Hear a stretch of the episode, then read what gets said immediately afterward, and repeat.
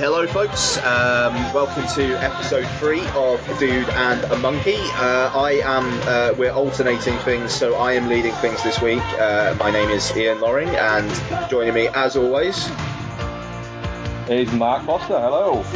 Yes, indeedly. So um, we've got. I, I think we've got a good one coming up. I, I think, I, I, hopefully, I think they've they've all been good so far. But I'm I'm I'm feeling this one uh, because of uh, a tweet you you sent me after watching our main review yesterday. Uh, yesterday, and we'll we'll get into that in a second. So our main review is going to be Ben Wheatley's latest uh, sightseers. Let's see if he makes it three out of three out after Down Terrace and Kill list, at least for me. Um, we'll then move into our um, one old, one new uh, piece where, um, to be honest, I think my old, I think we're just going to be geeking out. Um, I, th- I, think you're going to know what it is, Mark, and I, I think we're probably just going to be geeking out for five minutes or so on that one. I uh, feeling, yeah. yes, yeah. Um, and uh, the, the, music playing in the background now may well be associated to that particular film as well.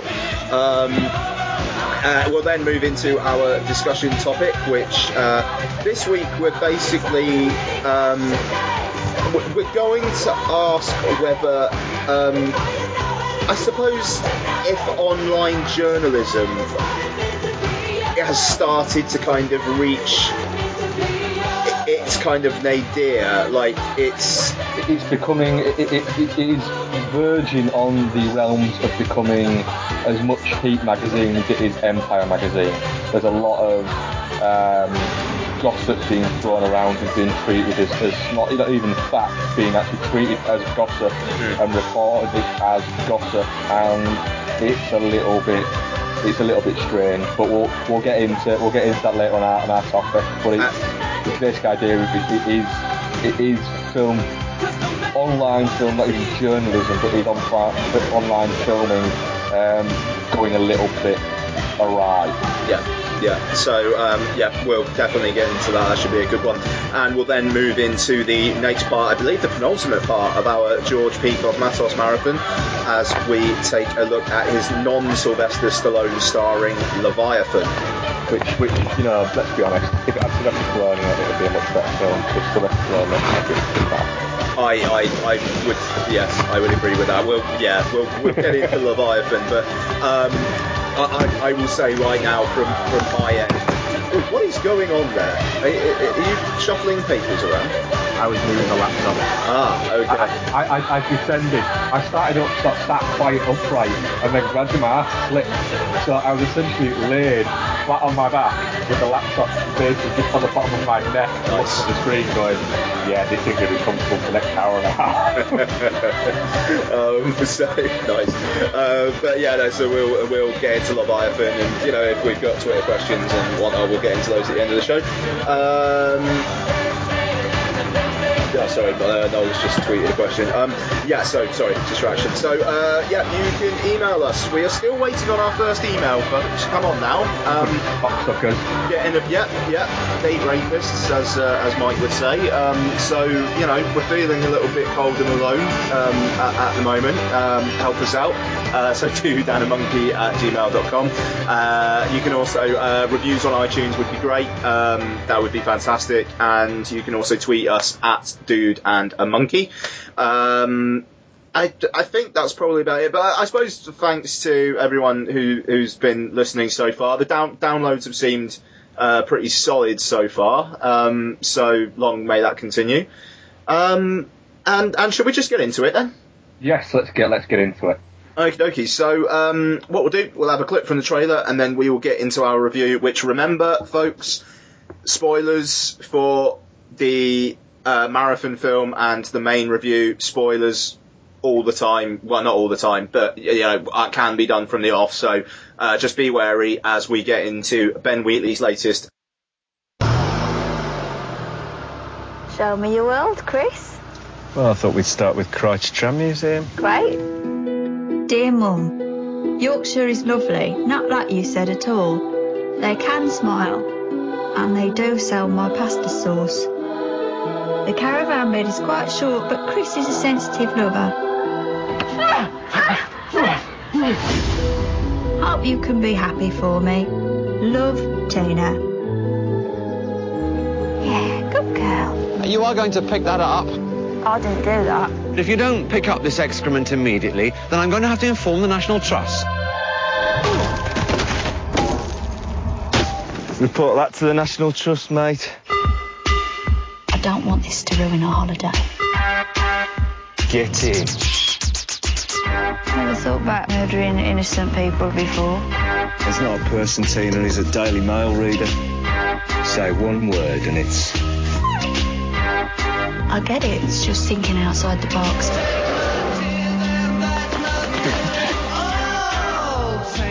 The police are pursuing a ginger-faced man and an angry woman. You're a liability. You're just like your mother. Has it gone wrong? Yeah, a bit. You didn't let him see you do number twos, did you, Tina? Okay, so that was a clip from the trailer for Sightseers, which is directed by Ben Wheatley and starred uh, Steve Oram and Alice Lowe.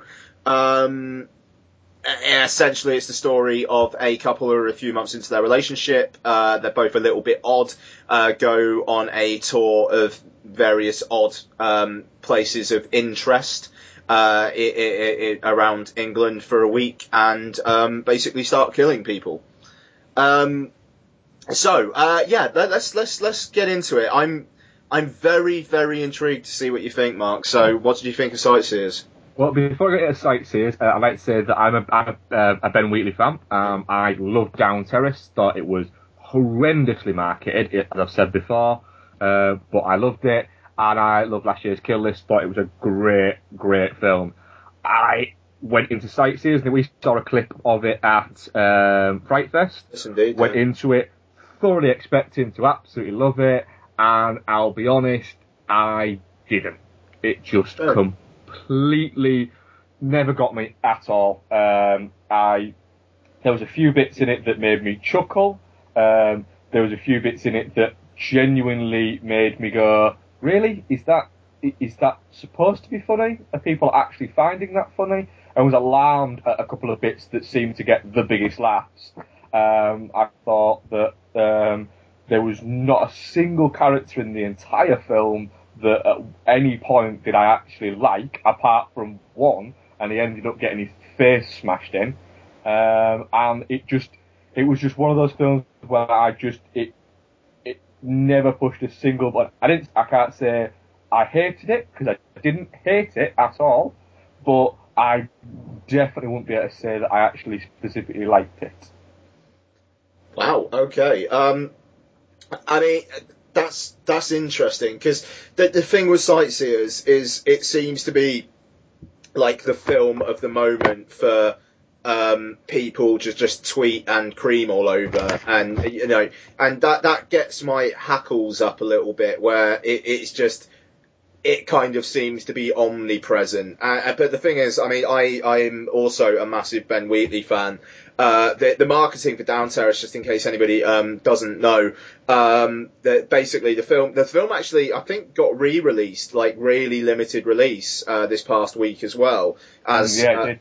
yeah, as as Metrodome try and kind of up the reputation of that film, they basically marketed it as a British gangster film, and I believe like the DVD cover. It's actually let me see if I can look it up because it's got like I, I swear it's got like a Union Jack. It does. It has a guy's face, a Union Jack behind it, and it was one of those films where it was you you you'd, you'd if you went into HMV or any of the other sort of specific retailers for stuff like that at the time, you'd have probably struggled to find it. But if you went into somewhere like Asda or Tesco, it was it was in a section where they have stuff like um, the Danny Dyer films and stuff like that, and it was kind of grouped within that. So I imagine a lot of people who were expecting a very sort of British laddie movie, you know, one like that, you know, a geezer's in it, um, would have it at home, watched it, and gone, well, that was shit. Because it didn't contain what they were expecting. Yeah, it was I'm- a lot more thought, thoughty than anything else. Yeah, no, absolutely. I mean, it's baffling. I'm looking at the DVD cover now, and for anyone who's seen Down Terrace and hasn't seen this the UK DVD cover, with the tagline "It's about to kick off," Mm. you know, it makes it it makes it look like a football factory. The football factory. Yeah, exactly. It does. I, I mean, I, I thought it was that. That's why I avoided it so much. I only ended up catching it um, because um, Ben from uh, Mondo Movie um, recommended it to me and said, "No, you should, you should, you should give it a watch. It's actually really good." And Yeah. I thought, ah, I thought, fuck it. You know, it was it was about four quid, and I thought I'll take a punt on it. Um, I got it and loved it. No, abs- absolutely. Um, I, I gotta, I gotta ask, what's that noise? Have you got a noise? Like a kind of a knocking noise. Nope, not got one. Okay, it's just stopped now. That was fucking weird. All right, um, folks, I think a ghost is haunting the uh, the podcast. I, I, think it's the it's the tap of holy fuck. Ian and Mark are actually disagreeing about something. uh, it doesn't happen a lot. Yeah, no, yeah, quite. Um, so yeah, but basically, um, Down Terrace, yeah, hideously marketed in the UK. Um, I've got the US Blu-ray, which is region free, by the way, folks, and it, uh, like the cover, it's still like it's like a gun on a floor with blood around it, which again is still a little Misleading. yeah, um, because it's just it's a a very very odd, um, kind of slightly like it, it's kind of waffly, but in a good way, where it kind of feels like it's a slice of life. Um, but then some like some bad shit happens and paranoia starts, and it, it's a, a very very striking film and and darkly funny as well. And then you've got Kill List, which is just basically like a smack a smack in the head, really. Um, it's and it, it kind of evolved down Terrace's you know, a, a kind of um, uh, surrealistic style to a rather nightmarish end. Um, I think I I think Sightseers it does it does feel like like a bit of a jolly. Um, I suppose for Wheatley, like he um, he didn't come up with the i uh, you know with the idea. I, I I get the sense he might have been less involved in the actual initial writing process, but um, I, I, I, I, I, you know, and I- I mean, I was, I was thinking I was, I was going to like it, but I, I really, really, really liked it. To be honest, it, it, it really, it really got me. Um, I laughed, I laughed quite a lot, um, and that was despite the presence of someone in the audience who was la- like one of those laughing too hard kind of people who Yeah. just are laughing at it because they think they're supposed to be laughing, and he put me off like at the beginning, um, like just the opening titles, he was chuckling. It was just like, why? There's nothing. It's just setting the scene. What? Um, but any, but Sightseers, I, I thought it's, it is a Ben Wheatley film. Uh, the the sense of just snippets of pe- uh, these people's lives with a kind of a kind of a, a, a narrative running through it. I, I think was there, and I I didn't exactly I didn't exactly get on board with the characters, but I I liked the shit that they came out with, um, especially um, especially the guy Chris. Um, I I just liked some of the things he, he had to say, and I- like it, I I'm assuming a lot of it was kind of kind of improvised, and they probably just like called cut and then just laughed like what the fuck was that? Like there's there's one line in particular that really made me chuckle, uh, where he's, he says like what uh, it's something like there's blood on that dog's paw, on that dog's paws for sure, but it was it was smug complacency that killed Ian, uh, which I don't, I, you know, I don't know, just it, it, it tickled me, and not just because of the name. Um, I, I, I don't know, maybe I'm rambling a bit, but I, I, I, just I, I, I, I very very much liked it. Um, I gave it five out of five on Letterboxd, but I will say that I do think it is Wheatley's slightest work. Um, and I've got a lot of interest in his next one. Um, but I still think it was a really, really solid 88 minutes or so. Um, Was um, sorry. was your screening busy? sorry? Was your, was your screening a busy screening? Uh, yeah. Um, mine was mine was packed. Yeah, yeah. Because the the thing is, I think it's being marketed as the film film fans need to see. Yeah, You, know, like it, like it's been a very very very busy couple of weeks for releases, but this seems to be the one that people are latching onto and saying, "Oh, oh, you must go see Sightseers. Oh, you must." And I kind of am one of them. Um, but the thing is, I, I, I, I think calling it like the funniest British film in years or like a laugh a minute or something like that is doing it. Uh, it, it, it is is misleading. It's not as misleading as the Down Terrace marketing, but I can't help but think there are some people who are. I mean, there were uh, some walkouts in my screening, um, That but surprises me. Uh, There's, there's, there was one moment where I, I said that one that specifically that concerned me was there's there's there's it's, it's a black comedy. You know, it's pitch um, black, it's- pitch black. yeah, it's very black. Um, there's, you know, I, I've had a few people calling it a black horror, horror comedy. It's not a horror at all. No, no. Um, it, it's a black comedy. Uh, but the the biggest laugh in my screen, like I said, it was a it was a packed screening that I went to. You know, it was it was a lot busier than I expected it to be. Um, which is brilliant. I'm glad for that. I'm, I mean, I'm glad the film's. I hope the film does very well because I think Ben Wheatley's a very talented director. So I'd like to see this does well. It means that he gets to move on to bigger projects, and uh, you know, I'm all behind that. Um, and uh, and I actually paid to go and see this, which is very strange for me. I don't pay to go to the cinema. Um, but the biggest laugh was the and spoiler alert, but we've already said we spoiler uh, was when the um, dog died on the you know, knitting needles bit. Really? I yeah. Yeah, no, I, I, that was that. That was that was the biggest laugh in my screen, and I sort of thought, well, I- I'm not one of these people who gets touchy about sort of pet deaths or animal death or anything like that.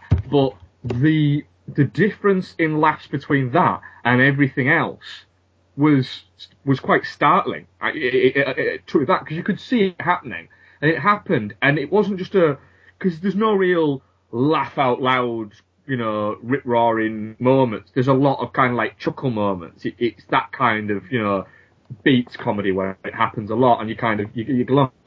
There was a like an uproar of laughter, which kind of took me back, and I thought, hang on a minute, that was.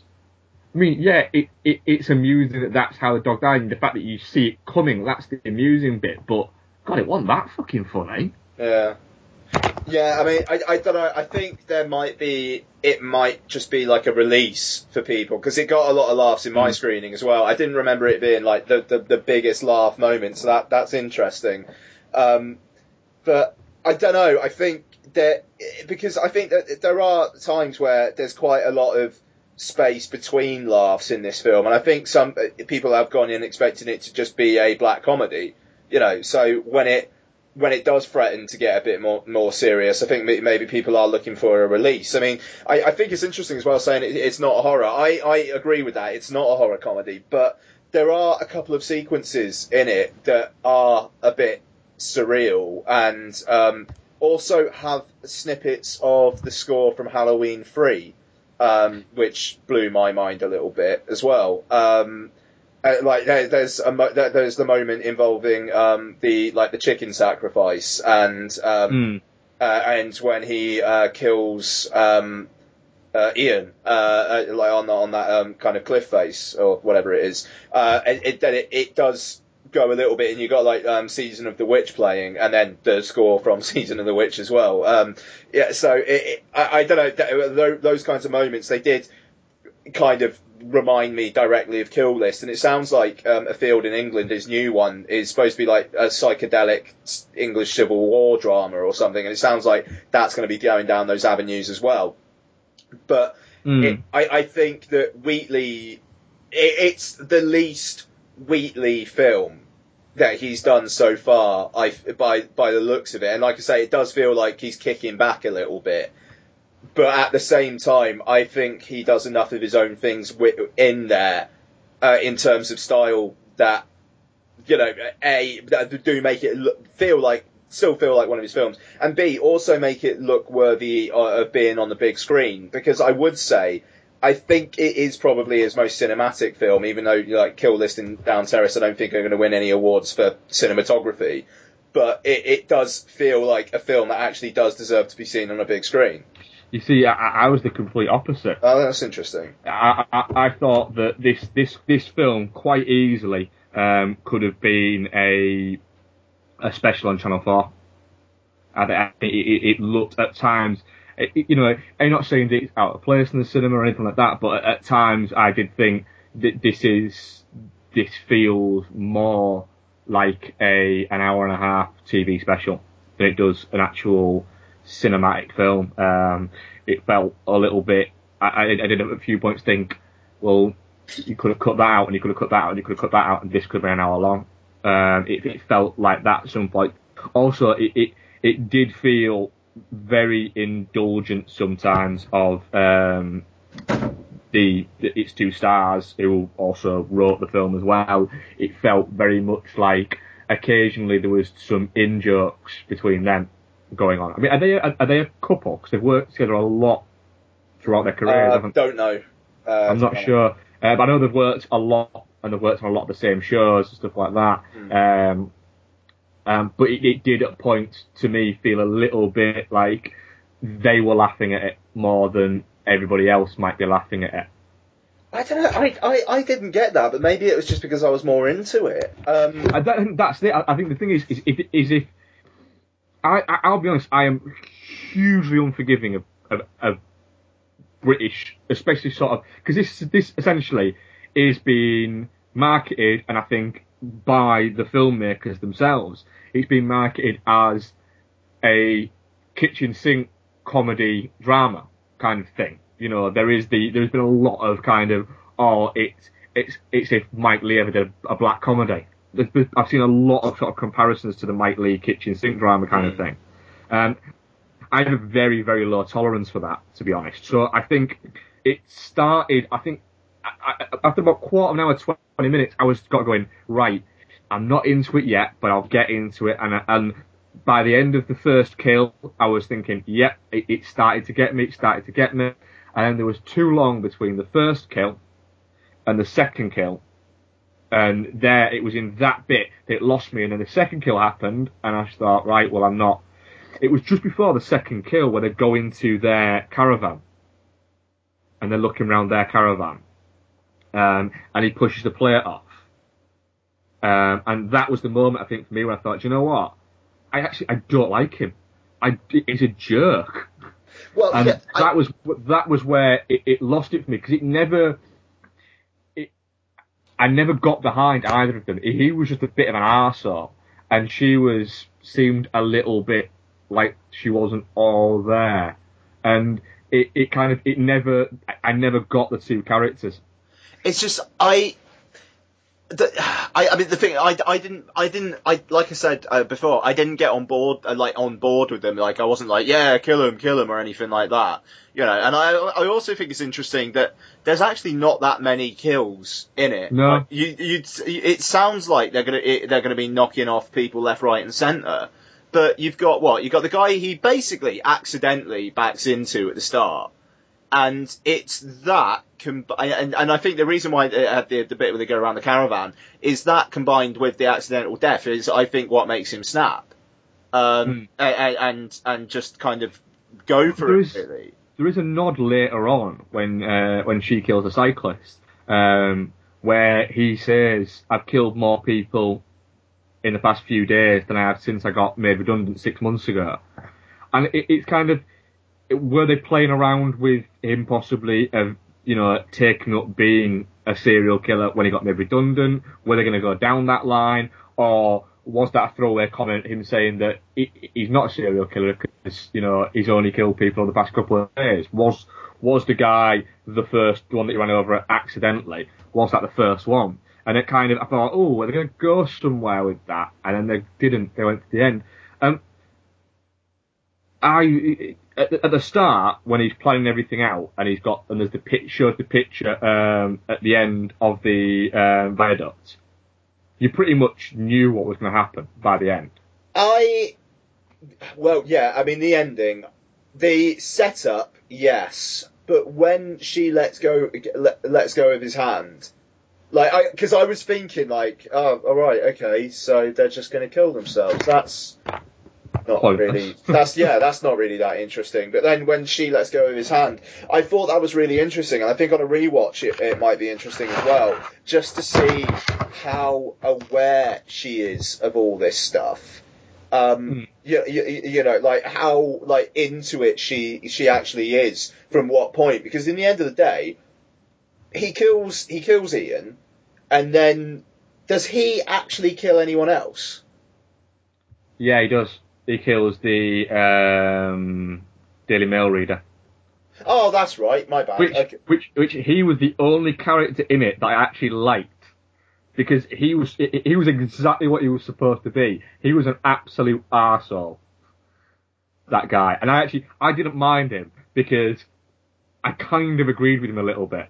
She should have been picking up a dog shit, and she should have had a bag to pick it up with. That Yeah. annoys me. And- And I thought I, I agree with him. And the, the litterer, you know, in a, a a crazy world, you can see why. You know, he, yes, he was a bastard and he deserved to die. Maybe not deserve to die, but you know, um, Ian was a jerk. Um, so I can see why he pissed him off. But Daily Mail was the guy in the right. He seemed to um, kill him because he had a hangover. Um, and it just seemed like there was there, it, it was like there was no point to it. It was like let's throw a kill in here, let's throw a kill in here, let's throw a kill in here, let's throw a kill in here. I, I thought I, I thought that kill was actually uh, actually interesting because it, it is actually kind of showing up Chris to be a hypocrite Hmm. because he's so bothered about the litterer befouling the spot of like national like beauty and whatnot, but then he's absolutely fine with the dog doing the same Hmm. a- and not actually dealing with it. So I, I thought while yes, all right, it is like another kill, and the the makeup effects on that guy's smushed in face was Oh, brilliant! pretty impressive as well. Um, Yeah. But like and and very 15 rating pushing. I thought actually. I kind of thought that the whole film was actually. Um, yeah, I think I think part of the the the high um, sexual language throughout the film was quite on the edge. I think the fact that it was done in a very comical way, I think, kind of probably saved it from a, an 18 certificate.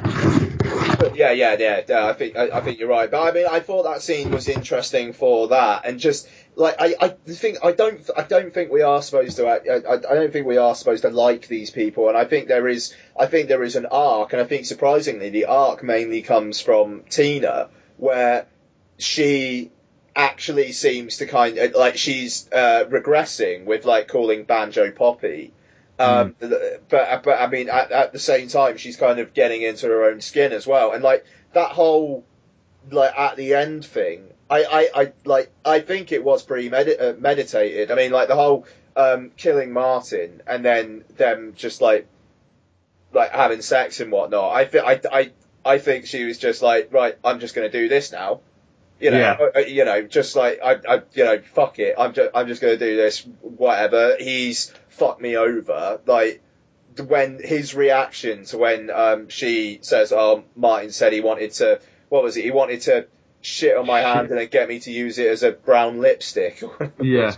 you know, it, it's like she seemed genuinely hurt by that, and so I, I think by by the ending, she basically has become a, like a sociopath who's just doing stuff without knowing anybody else's feelings whatsoever. It's it's I, I'm I'm intrigued for a rewatch because of her character. I think I'll, I'll, definitely rewatch it again because I know um, Becky wants to watch it. So when it comes out, I'll probably I'll, I'll rewatch it then, and I might it might be one of those films where I completely change my mind. I might watch it again at home and go, do you know what? Yeah, actually, I can I, I, I can see more of it. Like I say, it's it's I, I didn't think it was a terrible film. It just it, it never got me. Um, it's one of those things where I I, I come out of it thinking, well, I can see why other people would like it. It just, it, it never, it never got me. It, it, it put out too many bits where I thought, right, there, it's going to go there, it's going to go there, it's going to go there, and then it, it just didn't. It just seemed to go along at its own pace. The whole film seem to be have very little story other than they go along and they kill some people, and that's it. And there's nothing else really. Yeah, I, I, I, I don't know. I, I just I, I, I liked their I liked their relationship and how just fucked it was, and um, and I, I, I, like I say I like I liked her arc. I mean, his was not all that interesting, but I, I, I don't know. I mean, at least I, I, think enough happened for me. I mean, I will say if it was any longer, um, I think that it could have worn thin for me pretty quickly. Um, but at like 88 minutes or so, I just thought it, it rattled along. It had more than enough laughs. Um, you know, even though it wasn't like a laugh out loud riot fest of comedy.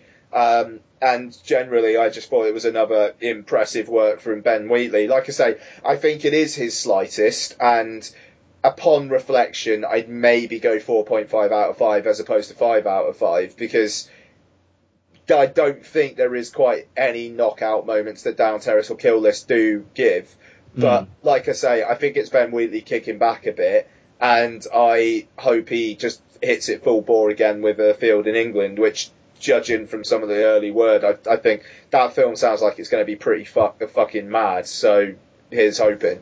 Um, but yeah, there we go, sightseers. Um, the, the first one we've really disagreed on, actually. I, I think it is. Yeah, we don't you don't usually disagree on films, but I just like I say, just probably just ticked all the wrong boxes for me. Yeah, fair enough, and it, it, it ticked the right ones for me. But there we go. Okay, so that was uh, sightseers, and after some promos, we will get into one old, one new.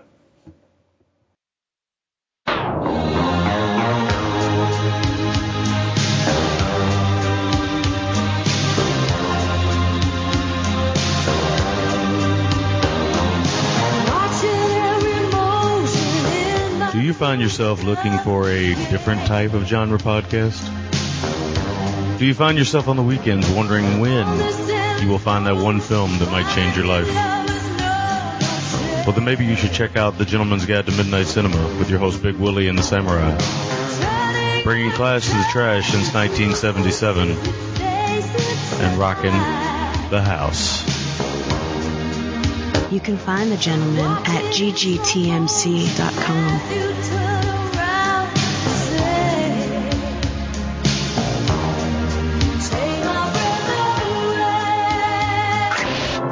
Bringing class to the trash. Are you tired of film podcasts where the hosts exist in a constant blissful state of agreement? I mean, the main the main characters are two of the dullest main characters I have ever encountered in any film. Well, you're in luck. Let me introduce you to Chinstroker and Punter. One is an ex-film student with a penchant for David Lynch and art cinema. The other is a man on the street. Listen in perplexed and horrified terror as we tear apart one film a week. It just really It's not isn't. visually striking. No. Just just getting confirmation. It's just in, that's the third time though. I mean, am I, is this on? You can find us at chinstroker versus punter.podomatic.com. So come and share the victory.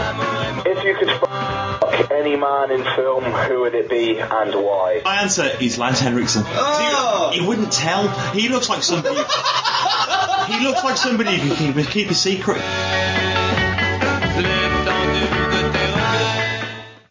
Okay, so welcome back, and we're going to get into one old, one new, and I'm going to turn it over to Mark first for your one new this week, please, sir. My one new is not a new film, but it's it's a film that's released in the past couple of years. Um, I watched for the first time uh, Ben Affleck's The Town. Um, I was a huge fan of Gone Baby Gone. Uh, it was my number one film of 2008, if I remember correctly. Um, I absolutely adored that movie. It, it was it was brilliant. Um, and the only reason why it's taken me this long to get round to the town is um, I missed it at the theatre. I just couldn't couldn't sort out a correct time to go and see it. And then once it came out, um, it came out with an extended cut on Blu-ray, and I wanted to watch the extended cut, and kept on going to buy it, going to buy it, but it just never dropped behind, below that ten pound threshold that I have for buying Blu-rays, um, with the exception of certain things. Uh, and then eventually I bought it the other week. Um, eventually got around to thought I need to watch it, so I watched it the other day. Um, it's part of that uh, that Boston crime wave that we're getting that we've had a lot of sort of in the past sort of six seven years. Um, ben Affleck plays um, a guy called Doug, is it? Yeah, try to remember. Uh, maybe. Uh, It's been a while.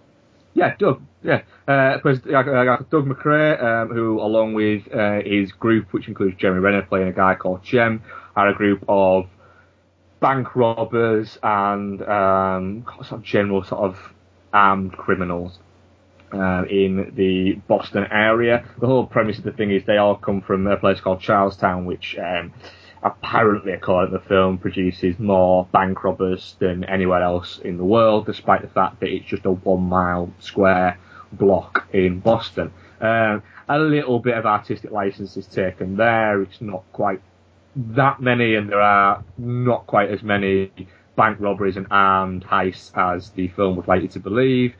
But as with any film like this, it's as much about the characters as it is about the actual heist and stuff like that. Um, it has very sort of strong leanings towards uh, Heat, which is obviously a big influence on the film itself.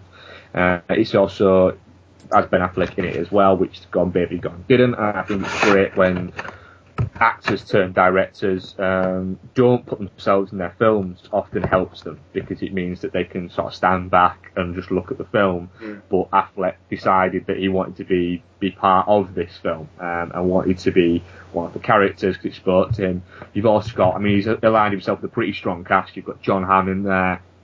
Um, like I said, you've got Jeremy Renner, Rebecca Hall, Blake Lively, Pete Postlethwaite, Chris Cooper, uh, and a couple of others. Um, it's it's very good. I, I, I very much like I said, I watched the extended cut, so I'm not sure what was what else is in it. There is an option on the Blu-ray where it'll actually it'll tell you a little icon will appear, and it'll tell you um, if this is an, an inserted bit into it, if this is one of the um, bits in the new cut. Mm. Uh, but I didn't put that on because my wife told me I wasn't allowed to.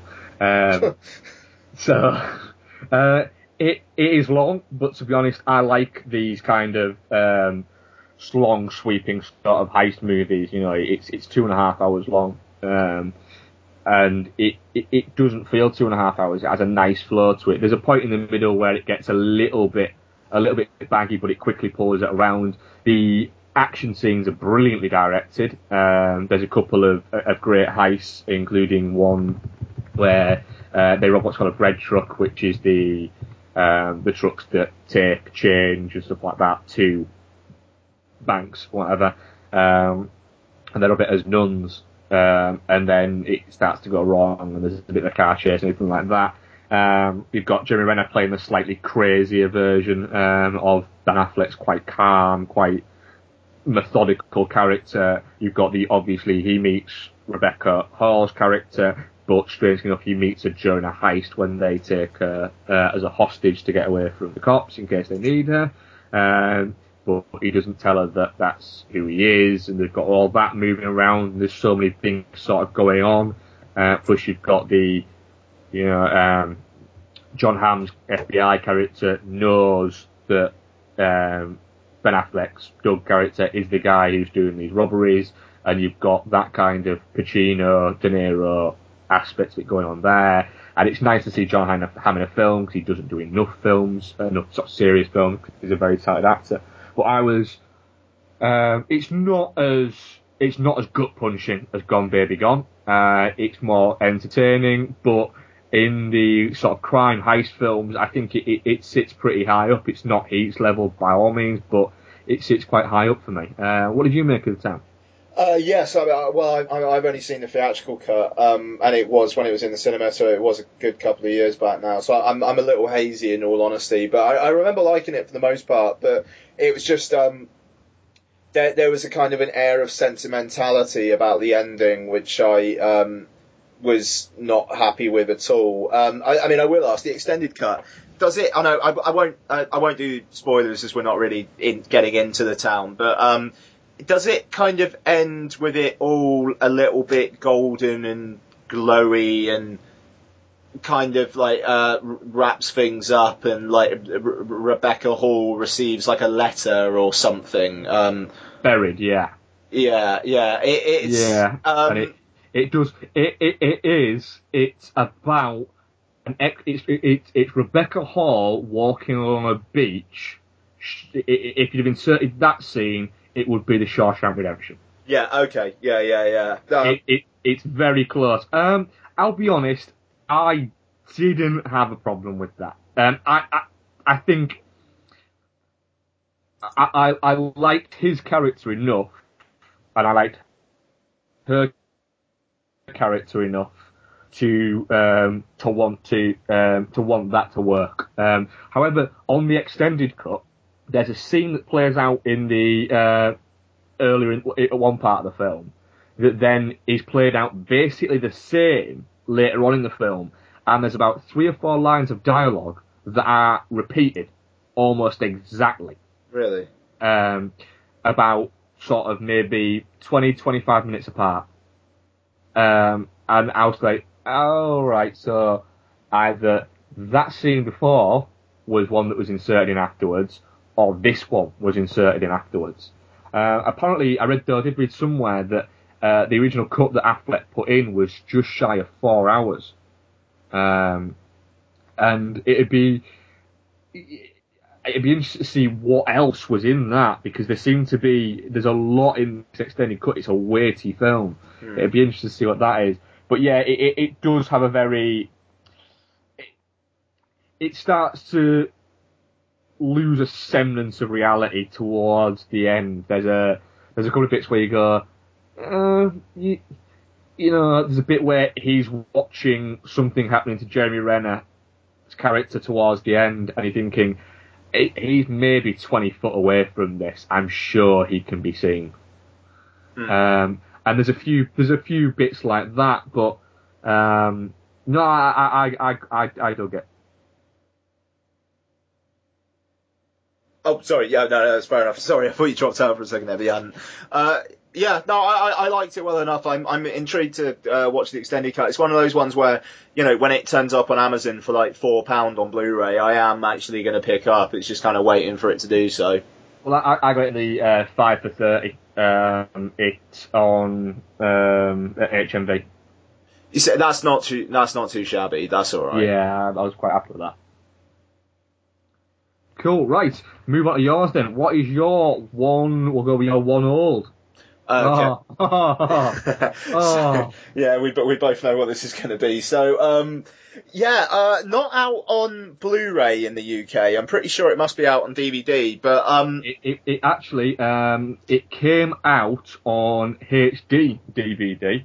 oh, that's Um, right. Yeah, it did, didn't it? and um, there's a, a bit of wrangling between um, the company that own the rights to the HD copy of it, selling it, send it on Blu-ray. They apparently are being twats about it.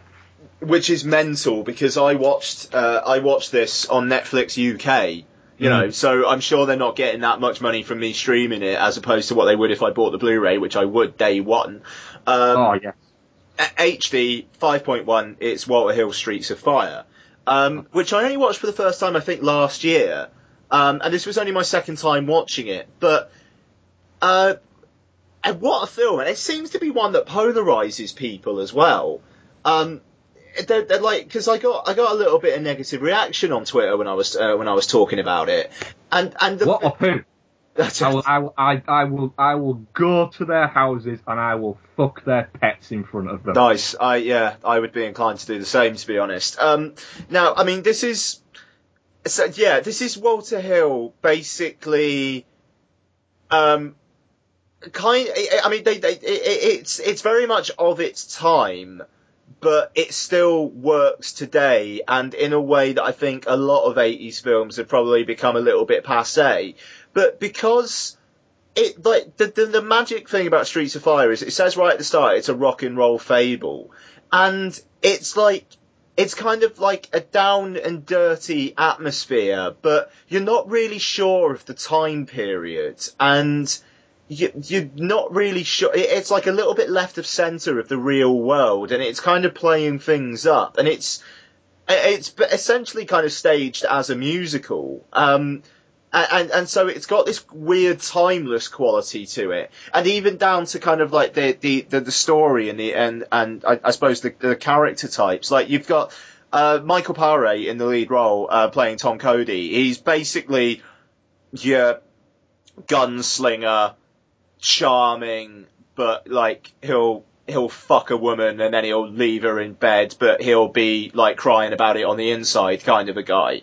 Yeah, um, he, he, he he is he is a cool motherfucker. He can even he can even make the, the pants with suspenders thing look fucking badass. He, he, do- he, that's the thing. He does look badass, yeah, and, and which is which is insane. But then you've got like the sidekick. But in this, the sidekick is um, Amy Madigan, um, uh, as a kind of like a, a tough, no nonsense ex army uh, woman. Uh, and I, I love their relationship and the fact there's never any sexual tension between them. Because she, 'cause she was originally a guy. She was originally a guy. Uh, The script, she was originally a guy. Yeah, I'm not Um, surprised. And then um, Walter Hill um, met met her and decided, you know what, this would work. And they decided that they that they just they wouldn't basically they wouldn't acknowledge the fact that she's a woman in it. Really, it had always they wouldn't you know it's not referenced to or anything like that. It's just she is who she is. Yeah, uh, uh, uh, yeah, no, absolutely. Um, and I mean, you've got well, Diane Lane. I mean, as Ellen Aim, fucking yes, please. Frankly, Ah, she's beautiful, isn't she? it, it just it, it absolutely absolutely staggering. And uh, and then I mean, like as kind of comic relief, you got Rick Moranis in there, but kind of playing a little bit of an antagonist, but kind of more like a just a bit of a douche. Um, yeah. you know, and, and, and I mean, he's great. And then, like, in the bad guy role, you got Willem Dafoe. And it's Willem yeah, Dafoe at his leathery, greasy, slimy best. Yeah, it, it, it, it, it's like this is what Raven would go on to become Bobby Peru in um, Wild at Heart. Yeah, totally. It, it, it, it is basically it, it. All you need to do is just sort of turn Raven from eleven to twelve, and you've got Bobby Peru. Um, and that's it's very much that. It's the whole. The costumes are all batshit insane. Um, there's there's no fucking logic to them, but they're very much a part of it. Yeah, I, I, I, that's the thing. It's a part of creating this world where you've got these very, very familiar characters, and like the story, it's it's fairly familiar as well. Even though, I mean, I, I will say, like, I think I, I think it's interesting that kind of like the rescue mission doesn't take up the whole of the film, and the third act actually kind of moves on from there, which I I, I, I thought was good as well.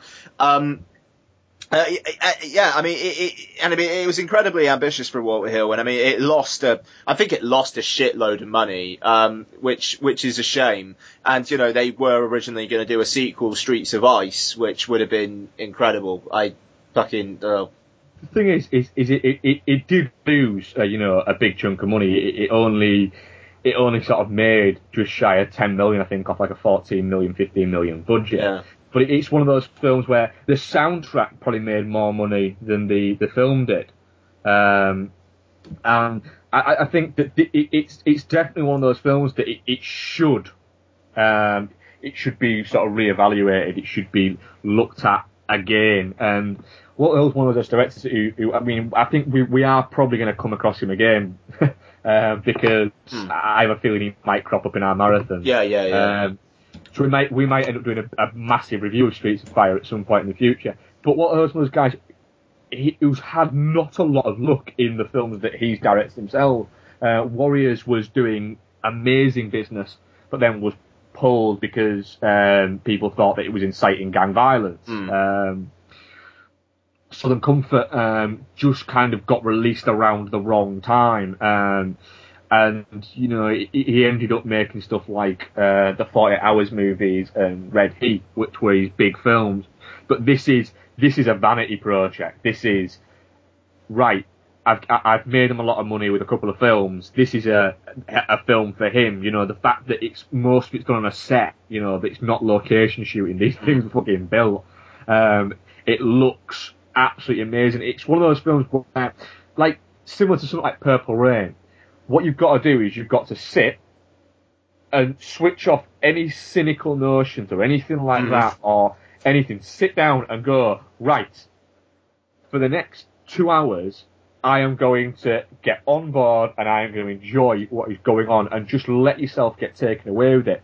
Because if you start to kind of question the logic or the anything about it, then you are completely missing the point of it. Um, the music's brilliant in it. Uh, the musical beats when they're put in work so well as well. You know, there's the fact that it opens with a song and the fact that it ends in a song, and then halfway through it you've got the I Can Dream About You. That just comes at exactly the right time. These Mm. things just happen, and these beats just keep falling down, and there's a there's a moment, uh, and I know I'm, I feel like I'm taking over your choice here. That's right. Um, there's a moment um, when uh, whenever you talk to Noel about Purple Rain, Mm. um, he always references the moment that, that gets him and that, that that sort of punches him in the face is he um, when Prince turns round and kisses Wendy on the cheek during Purple Oh, Rain. yeah, yeah, yeah, he And, that, and- yeah. The same, and I, I like, oh god, it's it's that moment. The end of this film when tonight is what it means to be young is going on, and he walks out, and um, and Diane Lane kind of she turns her head away, um, sort of you can see it, and she turns her head away sort of quite quickly, and then turns round. Fuck, that fucking slays me every time. It absolutely, it just has me. I, I am, I, I think I've now seen this film several times, several times in my life. I've seen it about four times this year because I rediscovered the HD copy Yeah. on uh, on Netflix UK. Um, and I, I'll admit that that bit's had me very close to tears two or three times. It just, it's a gut punch. It just gets me. Uh, it's just a wonderful, wonderful film. It's one of those films where I'm, I'm always, people either get films or they, or they don't, and if they don't, that's cool. There's very few films that I will say, no, you're a fucking idiot if you don't like this film. This is one of them. Yeah. This is one of those films where if someone says, I don't like it, I go, why?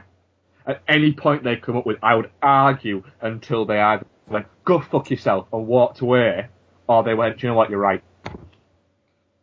Yeah, I think that's So, fair I- enough. I prefer people to call me a cunt than to tell me they still don't like Streets of Fire.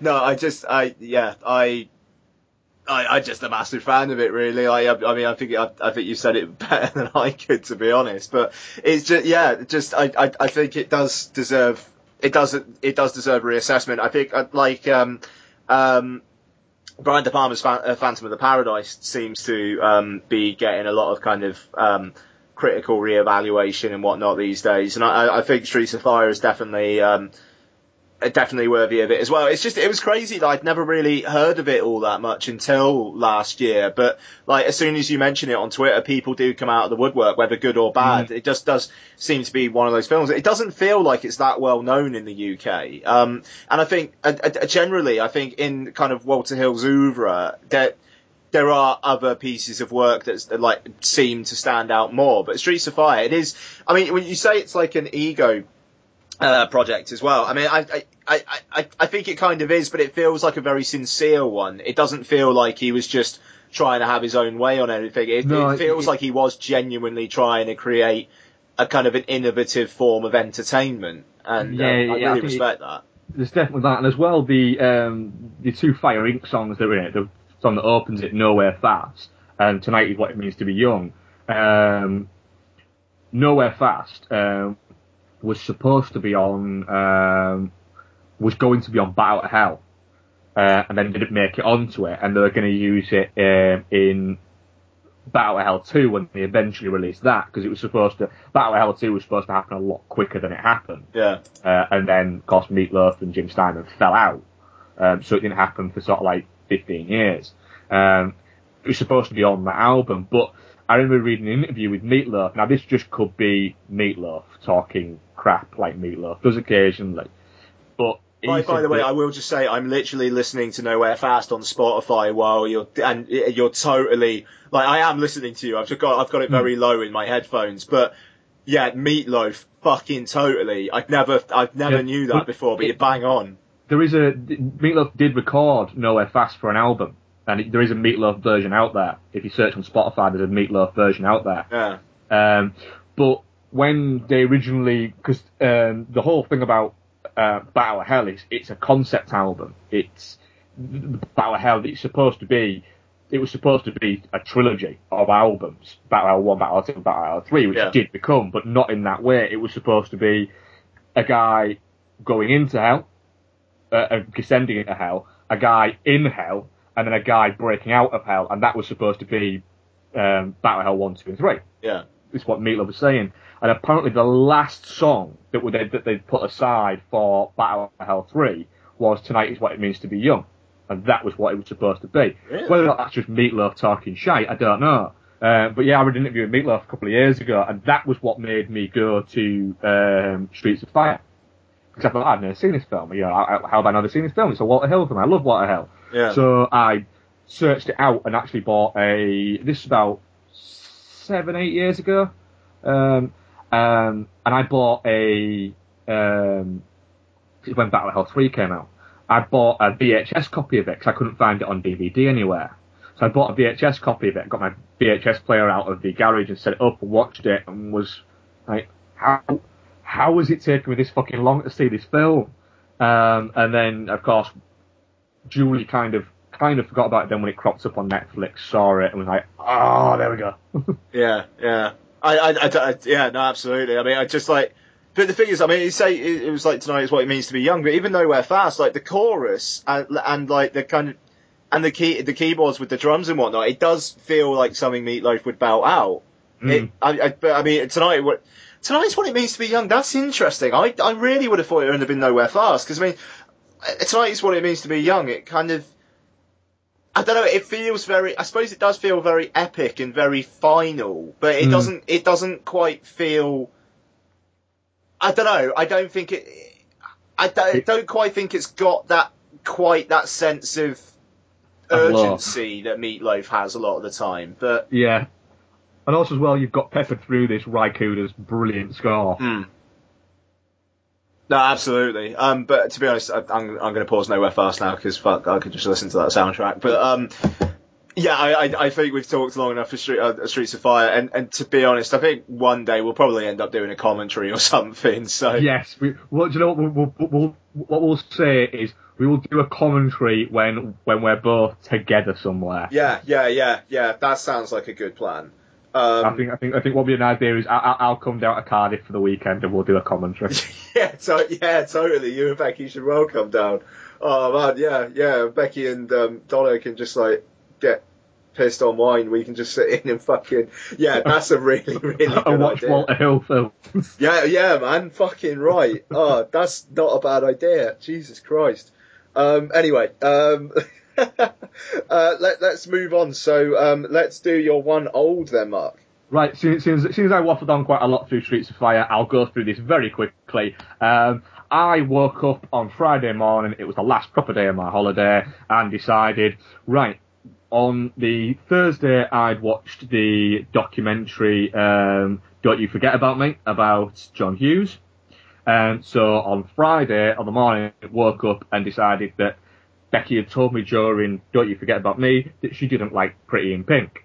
Um, so I said, right, we're watching Pretty in Pink again because I, you're a girl. Um, you, you shouldn't not like Pretty in Pink. There's obviously something wrong with you. Um, and I, I you know, I, I, I want to find out what this is. So I made her sit down and watch Pretty in Pink, which, um, I'm not a girl, but I love Pretty in Pink because it's uh, part of that John Hughes canon that came out at the time. Not directed by John Hughes, directed by Howard Deutch, but it's a great film uh, about a high school, obviously, because it's one of the great John Hughes films. Um, a girl called Andy, starring Molly Ringwald, who uh, comes from the poor side um, of this. Um, there's the dual kind of things. There seems to be no middle ground within this high school. You're either very rich or very poor.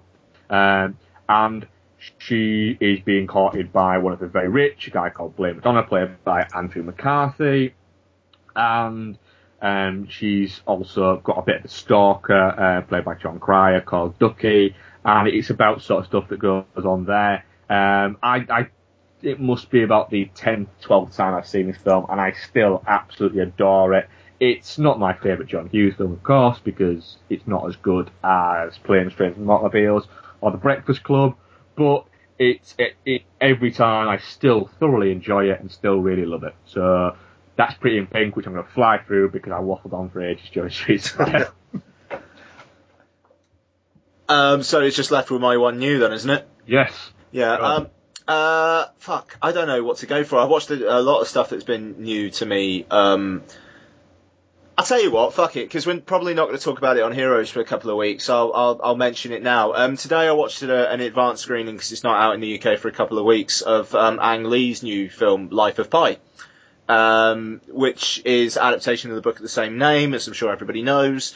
Uh, Advance Word's been very, very strong on it. Um, and uh, by the way, I've never seen Pretty in Pink. I, um, Ah. yeah, it's why I didn't say anything about it, to be honest. Um, uh, John Hughes, fairly major missing of my film vocabulary is um, John Hughes. I, I, you know, I've obviously, obviously I've seen Breakfast Club, but 16 Candles and Pretty in Pink, and She's Having a Baby. I've never seen any of them.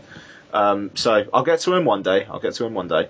Um, I haven't seen Curly Sue either, but um, never Yeah. mind. Um, but uh, yeah, Life of Pi. Um, I, I'll be I'll be quick on this as well. Um, uh, very very strong advanced word, and um, yeah, I, I, I very very very much liked it. Um, it's not going to be in my top ten at the end of the year, but I'd, I'd be absolutely fine with uh, people having it in theirs. Um, it- it's basically it's it is visual storytelling, and it's the the visual storytelling that makes it a, slightly more than the sum of its parts, at least narratively. The the story is good, and it's ve- like very very tense, and uh, this may be PG rated, but parents, for fuck's sake, do a little bit of research before um, before taking your kids to see see this uh, this film. Uh, you know, there were there were kids leaving. There was one kid leaving in tears, um, like midway through the film, and it's just it, it- gets a bit intense with animal uh, animal on animal violence, uh, which was kind of surprising. Um, but um, yeah, yeah, it, it's it's anyone who's seen the trailers will know that the visuals are incredible, and they are, and the kind of the sense of kind of magic and wonder about the film is is really quite staggering. And I will say as well, uh, if you're going to watch it on the big screen, watch it in 3D. Uh, the 3D's Oh, the the, fr- the 3D's really, really, really good, and it adds to the sense of magic about the whole thing. The fact that like all these visuals are kind are do feel like they're right in front of you. It's a very, very involving 3D experience. Um, so you know, they, I'm just, I'll, I'll, I'll leave it at that for that. But, um, I'm looking forward to more people seeing it. Um, the third act, uh, faltered for me slightly. There's a narrative twist that I actually, I was okay with, uh, because I liked the central message with regards to it. I'm, I'm speaking very obliquely here, but, um, I, apparently it's the same as the book, but I, I, I like what it meant in terms of the, the, the, what the Pi the character is trying to say, really. Um, but and, and the thing is as well, it's it's genuinely, and this sounds really really wankery of me to say, but it's one of those films that kind of makes you realize what cinema can do in terms of the fact it can still surprise you with visuals.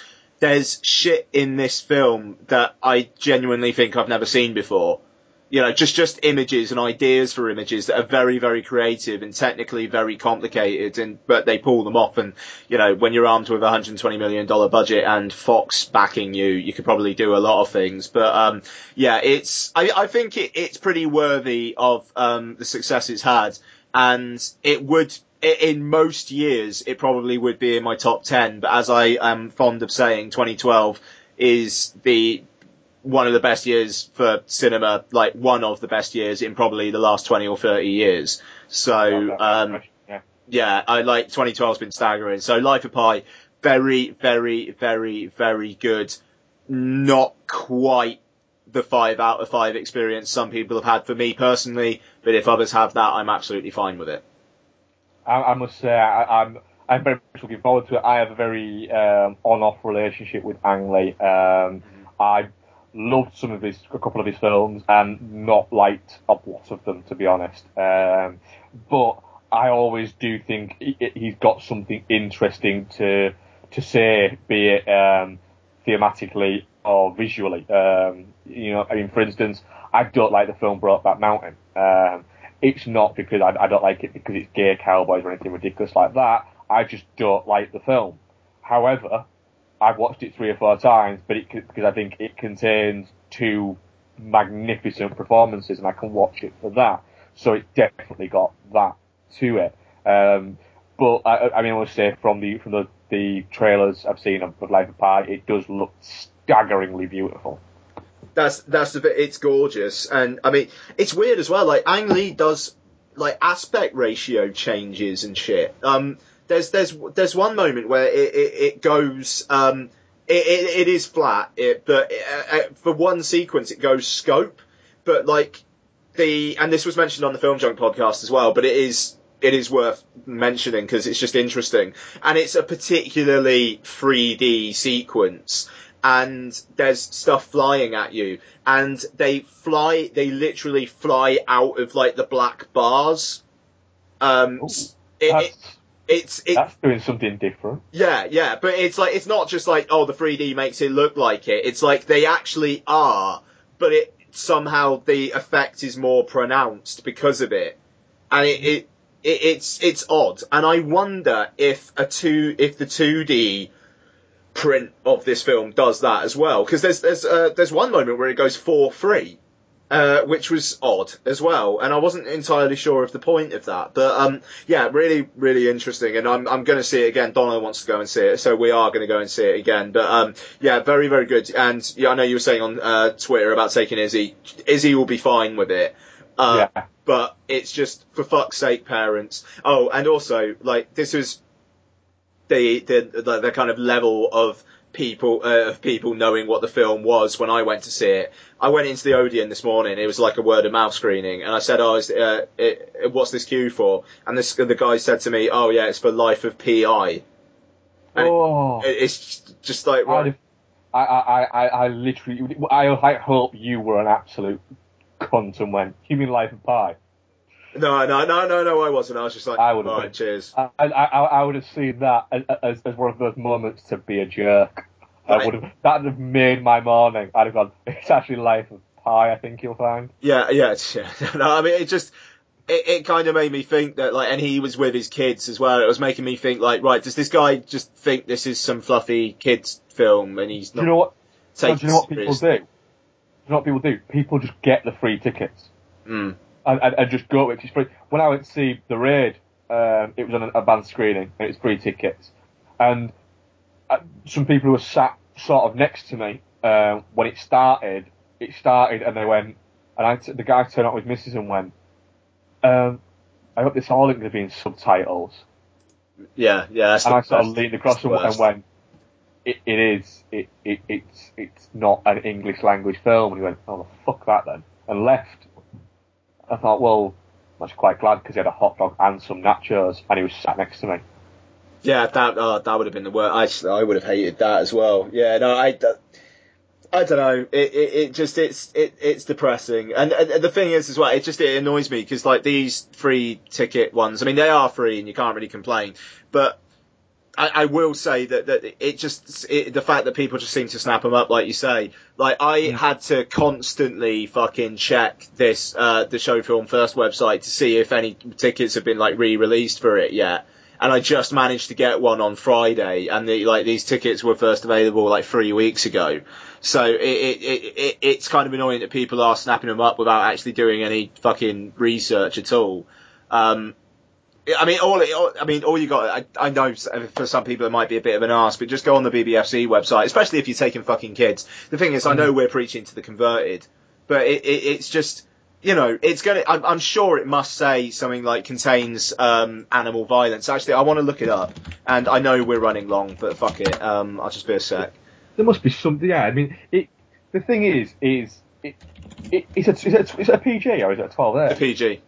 PG. Yeah, it- which eh? is a surprise, to be honest. Also, also as well, this is another one to put out there for for, for parents. And like I say, I know that probably the majority of people that are listening to this that have kids are not going to do these kind of stupid things. But if you're thinking about taking your kid to a film, this is this is plus two hours. This film, your kid, if it's under the age of six, seven, isn't going to sit over two hours watching a film.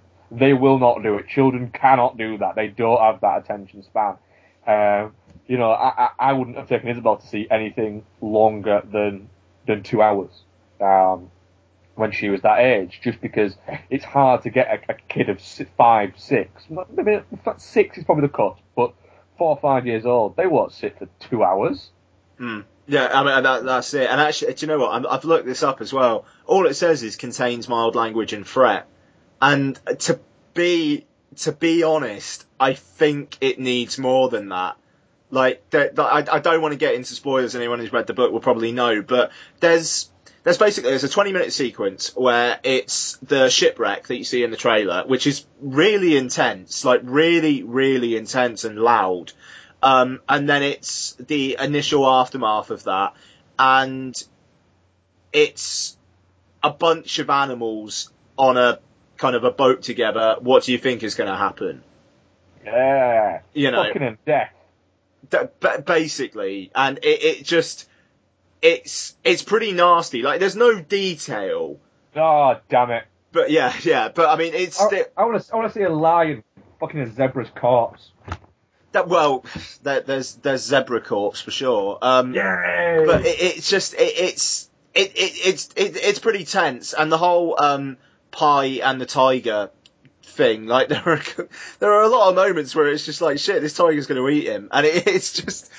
I don't know. I think I think personally, I think it's pushing it far for a PG, and the fact that there were uh, multiple walkouts in my screening, uh, I, I I don't know. I think I, I I think the BBFC might be in for some shit when this actually comes out, but we'll see. Maybe I'm being oversensitive.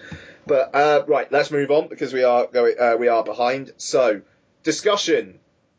Mark, do you want to? Do you want to Yeah, start? I, I, I'll, I'll take us on this. Um, on, ooh, I think it was Tuesday, um, there was a, a news story that happened. Well, it wasn't a news story, it was a bollocksy story. um, right. Um, on Tuesday, I think it was, um, there was a, a breaking news story. And the breaking news story was that Joseph Gordon-Levitt might be playing Batman in the Justice League movie. Not Joseph Gordon-Levitt is playing Batman in the Justice League movie, or Joseph Gordon-Levitt is in talks to be in the new Batman movie, to be in the Justice League movie as Batman. It was simply Joseph Gordon-Levitt rumored to be. Uh, it's one of those things, right? Now, I have a friend who works for the BBC website, and he says the most looked at page on the BBC website is the gossip column in the, on the football section. That is the most looked at page, with the exception of the weather, on the BBC website. And it is looked at. Uh, the majority of people look at it between 6am and 9am. That is the most traffic they get. Now, football and gossip go together quite a lot. It's part and parcel of football. Yeah. Um, it shouldn't be part and parcel of the film. There is a huge difference between gossip, rumour, and fact. Now, if if it was announced and one announced, right, um, Joseph Gordon-Levitt is going to play Batman in the Justice League movie, fine, that's breaking news. Or again, like I say, if they come out and say, or Joseph Gordon-Levitt's people or whoever says we're in talks for Joseph to play Batman in the Justice League movie, again, that's a news story. But who came up with this rumor? It, it, it is it's as simple as people pulling stuff out of the air and going, right, this is a news story. All right, here we go, here we go. Scarlett Johansson, she's going to play Batman in the Justice League movie. There you go, run with that. Why not?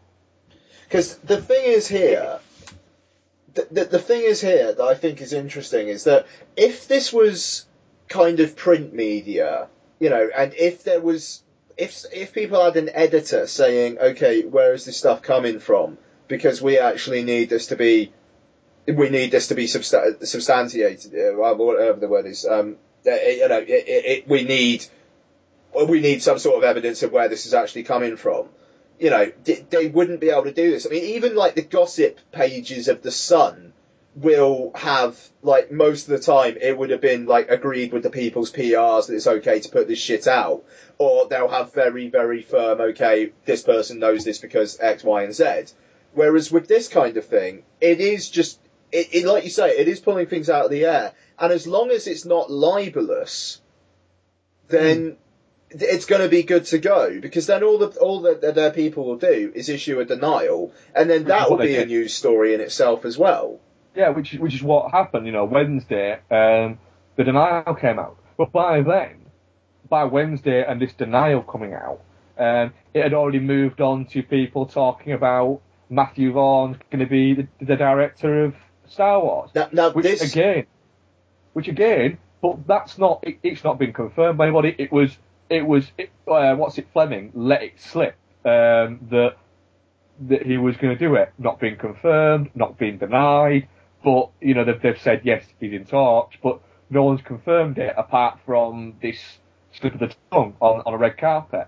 Um, and again, that that's more of a news story.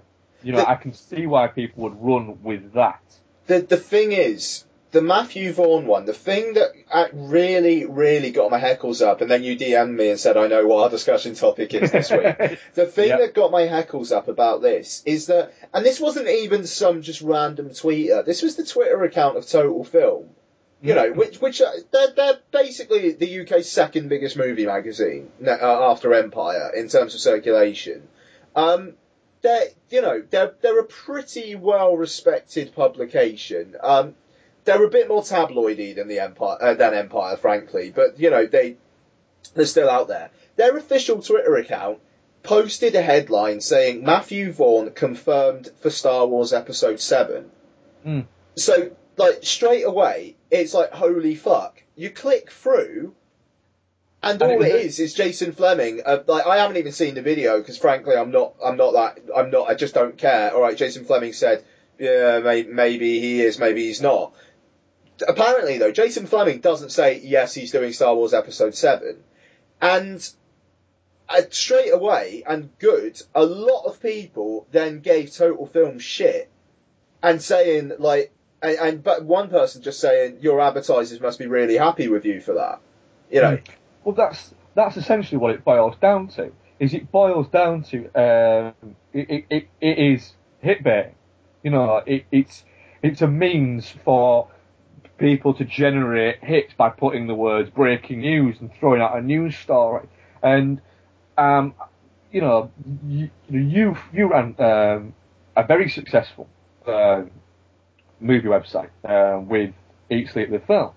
Um, and I, I run a website of, of that's nowhere near as successful, but we both have dealt with PR companies. yeah, yeah. Um, I've never had a PR company ask me to run a news story. They don't do it. You know, not in my. I mean, you might have. You, know, you, you you with a couple more than me. But I deal with, you know, I deal with a number of, of, of PR companies. They ask me to review their films. They ask me to put their trailers up. They ask me to do bits and bats.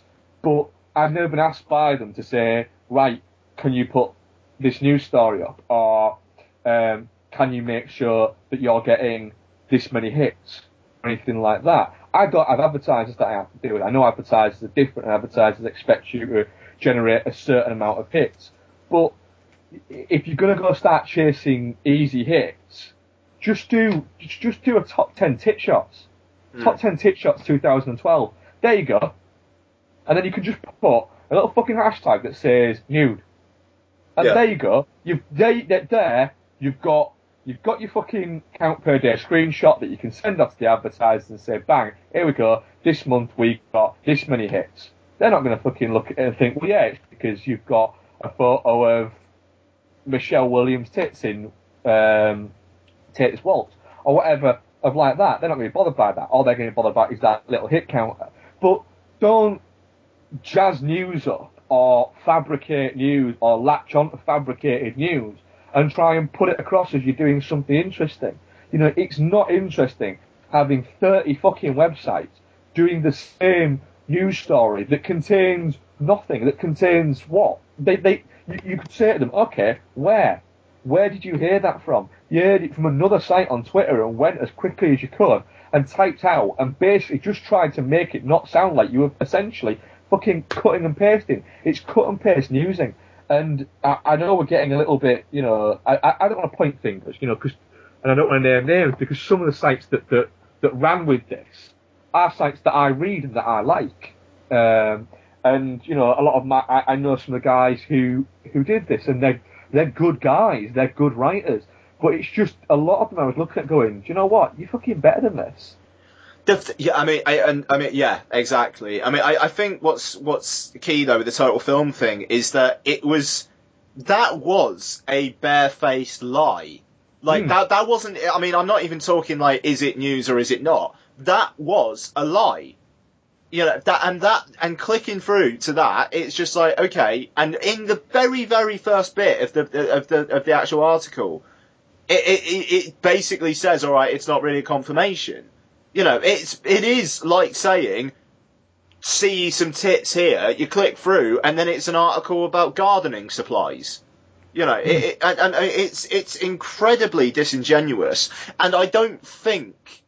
I, I, I might be wrong, but I don't think uh, that they then like retract uh, retracted it or anything like that. They, I think they just let it lie. Yeah, they did. They just they just, they just ran with it. You know, And- I, I went down that way. But the it, you put you put Star Wars confirmed in any tweet Yeah. and put a link in there. Everyone's gonna click it. I fucking clicked it. Because I mean, I think it was yeah, yeah, exactly. And the thing is, I think it's interesting as well that um, Chris Hewitt um, from Empire magazine uh, tweeted out like I think a couple of hours later saying was going to tweet something about the state of film journalism at this moment, but I'm just too angry. And he then made another reference to it being something about Star Wars, and I'm convinced he hasn't said this, but I'm convinced he was referring to that to what Total Film put out because Oh, it, yeah. it, it just it's not good enough. I mean, I think it's interesting you were saying about um, PR's uh, like not making you um, do uh, news stories. Uh, the closest I ever kind of came to that was um, uh, the the folks who are uh, dealing with uh, Lawless. Um, were like they'll, they'll they'll email and say like, uh, you know, if if you're doing any um, articles, could you maybe link through to us or something? And they, they actually emailed saying like, you think, you know, have you got any kind of article ideas? And like they were like, oh, maybe you could do a profile of Shia LaBeouf, blah blah blah. They were doing actually suggesting, and I, I was just like, well, whatever. So then I just basically. I, I, I then wrote an article called Shia LaBeouf, um, Renaissance Man or Rambling Idiot, where I, I basically just looked at Shia LaBeouf about whether his, like, cause he likes ragging on films he's made in the past, hmm. whether he's doing that out of any sincere, I'm sorry and I want to make better films, or whether it's just, like, trying to create headlines. And I then emailed them the link to that article, and they never replied and it, it was just, and I, just thought, I thought that was quite funny because, it, like, it, it, in the end of the day, if you're someone writing for a site and you are so struggling for ideas that you're going to come up with something that a PR company suggests to you, unless you're actually directly working with them for some reason, maybe you're like running a competition or something like that, you know, I mean, if it's like, uh, you scratch my back, I'll scratch yours kind of a thing. Like, there's a symbiotic relationship there, which can be a little bit dodgy at times, but I, I you know, if it's just in creating articles and like maybe actually giving shit away, you know, in a way, fair enough. Um, but it, that, yeah, it, it, it gets, it gets a little bit, it gets a little bit out of hand. I, I, I, I think, and I, I think it's getting more so. And I, I, my, my key thing for the, what you're saying about the cut and paste, like, uh, ethos that there seems to be these days, which I, I think is correct, is if you're gonna do that, have have something to say. Like even if it's just your opinion on, just to justify it, the article's existence. Like actually have some original thought in there. You know, and because I notice a lot of articles as well will just do like say the news and then say we want to hear what you guys think, blah blah blah blah. It- Like leave your comments below, and it's just a way of people spending more time on the site. Hmm. It- you know, it's not, and like, the, I doubt, I very much doubt most of the time the actual site staff get involved in the conversation. It's just, alright, we'll just leave the comments open. You know, and, and it just, it, it- yeah, sorry, go on. I I think for science, I think um, it, it, you can become a little bit obsessed with that hits counter, um, and you can become a little bit kind of where you'll be checking it to. I, I went through a phase with with to watch power where I was checking it two three times a day, Mm. um, and then I was. I, it, it was actually it was a conversation I had with Noel um, that that actually made me kind of that kind of snapped me out of it. And I was sort of in a chat about him, and he, just said, "Why do you check it that many times?" I said, "I don't know." I, I said, "I honestly don't know." He said, "Well, let's say you have a day where you do really well and you have your best ever day. Does that make you feel better?" I said, "Yeah." He said, let's say you have a day where you don't do very well and it doesn't have a lot. Does it make you feel bad? And I said, well, yeah, it does actually. See, it does. Right. If you didn't check it, you know, would you would would it stop you? you know, if you have a shit day, does it stop you from writing something else? I said, well, no. Mm. He said, if you have a really good day, does it alter what you write next? I said, well, no. He said, right. So why don't you just check it once or twice a week, just to see what people are, are, are, are looking at and see if there's something you know that, that people like, stuff like that. And it was at that moment where I consciously made the decision that that's it. I, I'm not going to check it. I, I, I check it once a day just out of curiosity. Uh, and I, for instance, this week um, I had a downtime off off the site um, just because I had a week off. And the said, "About a week off," kind of says, "Me no, for a week off work," and that includes the full kind of spectrum of everything. Yeah. Um, so I was told that I have to week off that as well. Um, and so I did. And I'll go back to it tomorrow when I go back to work. That's when I'll go back to doing it. And that's when I'll go back to looking at it. And and then, you know, I'll have a look at that hits counter and find out, you know, what happened in my absence and see if it made a difference, which I'm sure it will because there's nothing been posted for the week. Yeah. But then I'm not going to jump back in it and obsessively be checking Yeah. and seeing, you know, oh, I wonder if it's getting back up there, anything like that, because then it becomes, um, I, I'm, I'm not doing this. I don't have to watch Pile because in a couple of years' time, I want it to, to fund my life. It's not going to happen. I'm not going to, you know, that ship has sailed. I'm not going to make a living out of reviewing films. Um, there is such a large scope of people who are willing to do it for free that the percentage of people who are going to get paid to do it is so minute um, that not saying you shouldn't go out there and try, um, because if you want to go out there and try, go out there and try by all means. But I, I'm I'm far too realistic with myself Mm. To say no, it's not happening. Mate. You know, I know better writers out there who don't get paid to do it. So why the fuck am I going to get paid to do it? I do it because I want to do it. And that was the time where I looked at, I looked at the site and said, right, I'm going to do it when I when I want to do it. I'm going to keep the up to date bits and have a day to day thing that I do it every day to keep it going and make sure that you know that the site's still out there and like that. And I do the, the PR bits that I do where I sent stuff. But then if I'm going to write something, it's something that interests me um, because then it stops it feeling like a job and it becomes something that you enjoy doing rather than a task that you have to do. Yeah, because I mean, I, I, I mean, I'll, I'll, I'll say that was it was kind of one of the reasons why why I stepped down from Eat Sleep Live Film, and now obviously the site's uh, the site's actually closed, um, at, at least for now, because Jord is um, is embarking on some other stuff, um, which I don't know whether it's public, so I'm I'm, I'm not gonna I'm not gonna say anything, but um, it um, uh, oh, he's getting a sex change operation, um, but um, That's that's been the public sphere for quite a while. Actually, yeah, yeah, it has been. No, fair enough. Uh, but yeah, I mean, it, it, it's the sense of it kind of becoming a job a little bit, which kind of was the case with Eat Sleep Live Film because it was a lot of work. Um, You know, having to like pr- uh, um, do like uh, copy editing and, and things like that, as well as my own things. And like, I was writing at the very least, I think I was writing a minimum of like three pieces a week and uh, know, two of those was like were just like regular columns. Whereas, and it, it was just it was a lot of work. And i i in the end of the day, in terms of like like long term aspirations, it is you know it's getting to that point that it, it is understanding you're not going to be able to make a career out of it. And like you say, it's it's not to dissuade anybody from from trying it, but it's like doing it for the want of doing it, which is why I'm now to write uh, at least once a week for Blogomatic 3000 and Screen Geek uh, because it's I like both both the sites um, Sam from Screen Geek and Phil from Blogomatic they've both been very good. They've just been like, look, just write what you want to write.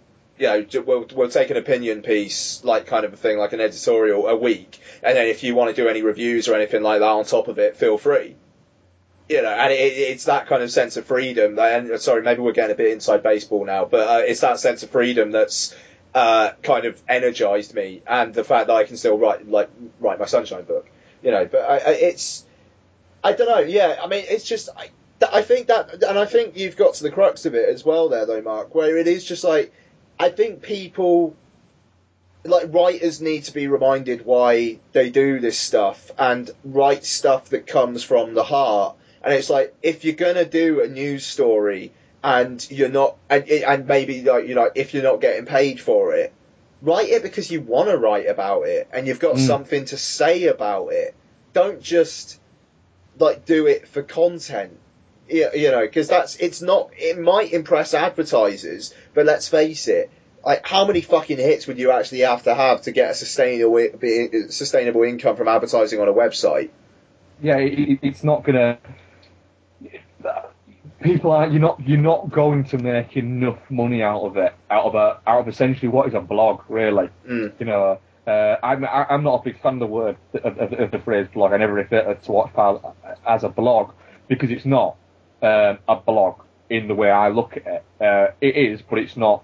It's not in my mind how a blog. It's it's a film site where I I write about film. Totally. Um, and you know, but I'm I'm never going to make money out of it, which is why I, I I've had advertisers approach me and asked to go on it, and so far I've kind of said, well, you know, not at the moment, you know, maybe now, but then I keep thinking, well, then I've got a couple of other people who want to write for the site, and I keep thinking, well, yeah, but they, what they want to do is they basically want to email me something and I have edit it and put it out there and stuff like that, and uh, I'm a little bit kind of touch shy with that. Um, I might do it at some point in the future when I've got a bit more sort of time in my hands, but you know, I, I've got far too much life going on to, to, to do that. You know, two jobs and you know the film quiz and everything like that. You know, it, it's finding time to do these things.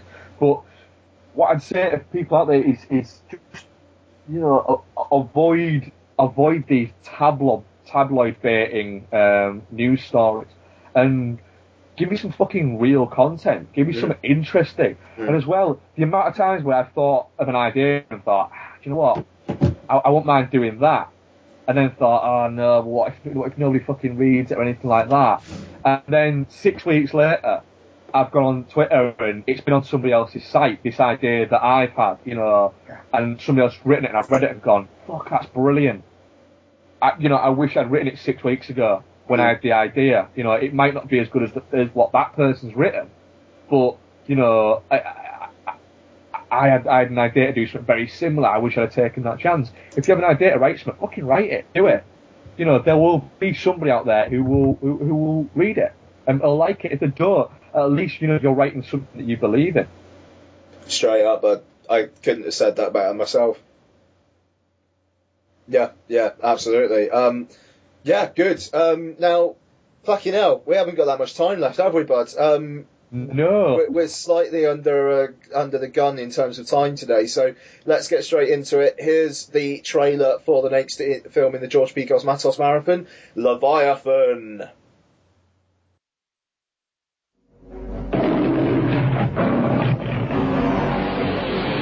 It was an experiment that tampered with nature's most basic laws. It went terribly wrong. It was buried five miles down. Now, a crew of undersea miners is about to stumble upon this terrifying secret. Jack to seven. What's going on out there, Williams? My God, are you picking this up? Look at that. Leviathan. Currently with a Russian fleet in the Baltic Sea. Currently it's rusted junk and we're looking at it. What's your air rating? 20 minutes. Do something quick. Boston. My crew's in jeopardy. But you have no proof. I'm ordering you to start an emergency medical evacuation. What if it turns out to be nothing? Help me. Oh, that's already killed one man. My rebreather stopped. I'm losing compressed. I can't breathe. Whatever got six pack and Bowman, it's still here. I feel something. Somebody's alive in here. What's going on? Six pack. Six pack, answer.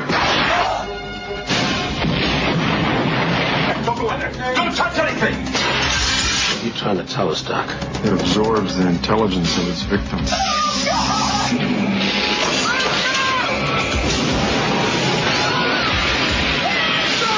Thank goodness you're still alive. When are you coming? I say we protect ourselves.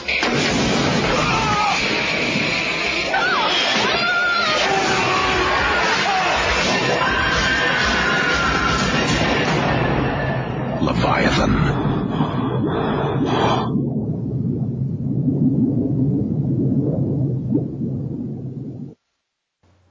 Right, okay, let's go. Uh, you, you okay, yeah? Yeah, I'm good to go. Okay, cool. Uh, okay. Next part of the George P. Cosmatos marathon, Leviathan, uh, which stars Peter Weller, Amanda Pays, uh, Daniel Stern, Hector Elizondo, uh, jo- uh, Richard Crenna, and many, many others. Um, Mark, go on. what do you think of Leviathan? Um, it is. It absolutely 100% falls into the it's so shit it's entertaining bracket. Um, it's it. Last week uh, I spoke about Total Recall, and one of my criticisms of it was the fact that it steals from so many films. Um, but Total Recall remake tries to act like it's not stealing from other films. It tries to act like that this is its vision. Leviathan never does that. It basically steals from Alien, The Thing, and The Abyss, and never tries to hide the fact that it's stealing from these films. Um, and uh, it, it's a terrible film, but you know, I I enjoyed it, but it's shit. Um, I'm kind of yeah, I'm pretty much there with you actually. I'm I'm I'm somewhat um relieved to hear you say that. Um, yeah, it just it's it's so much a rip off of I mean like particularly Alien was the big one for me. Um, that I I was I, I was stunned. I mean it even goes down to the fact that it steals sound effects from Alien. Like there, there's stuff where they're like watching mon- like people on monitors, and there are sound effects lifted directly from the Nostromo, and it, it it just the balls to do that. You know, like so. th- I mean, this would this would have been uh, like just after I suppose Aliens had come out, and they were just like, right, let's make one of those except in the sea. Now, even though I mean, uh, even though I mean, it has its moments, and I will say, I don't think there'll ever be a period of time again where a man who looks like Peter Weller becomes the leading man Peter Weller was able to become in the 80s. He's he would be he would be a character actor now. Yeah, well, essentially, he, he was a character actor. He just happened to get some a, a couple of very big films.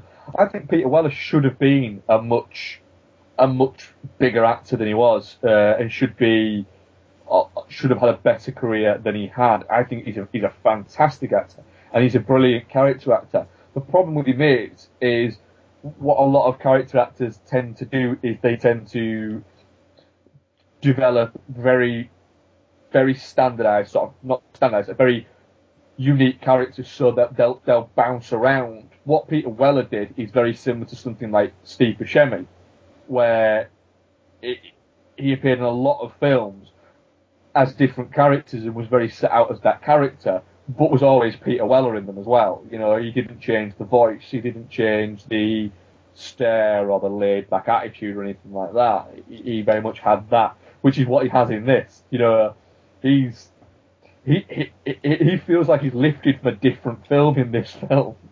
Well, uh, yeah, because that, that's the thing. Like he's he's the leading man, but he doesn't really have all that much charisma. He doesn't have that much chemistry with the romantic interest. I, I don't think anyway. Part of that is 'cause she's shit. She's not great. She's not She's great. awful. Yeah. She she talks in that terrible fake British accent. Yeah, yeah, and, it, and and I mean that that is brutal. But then at the same time, his otherness still works quite well, considering that he is the kind of the other of the group.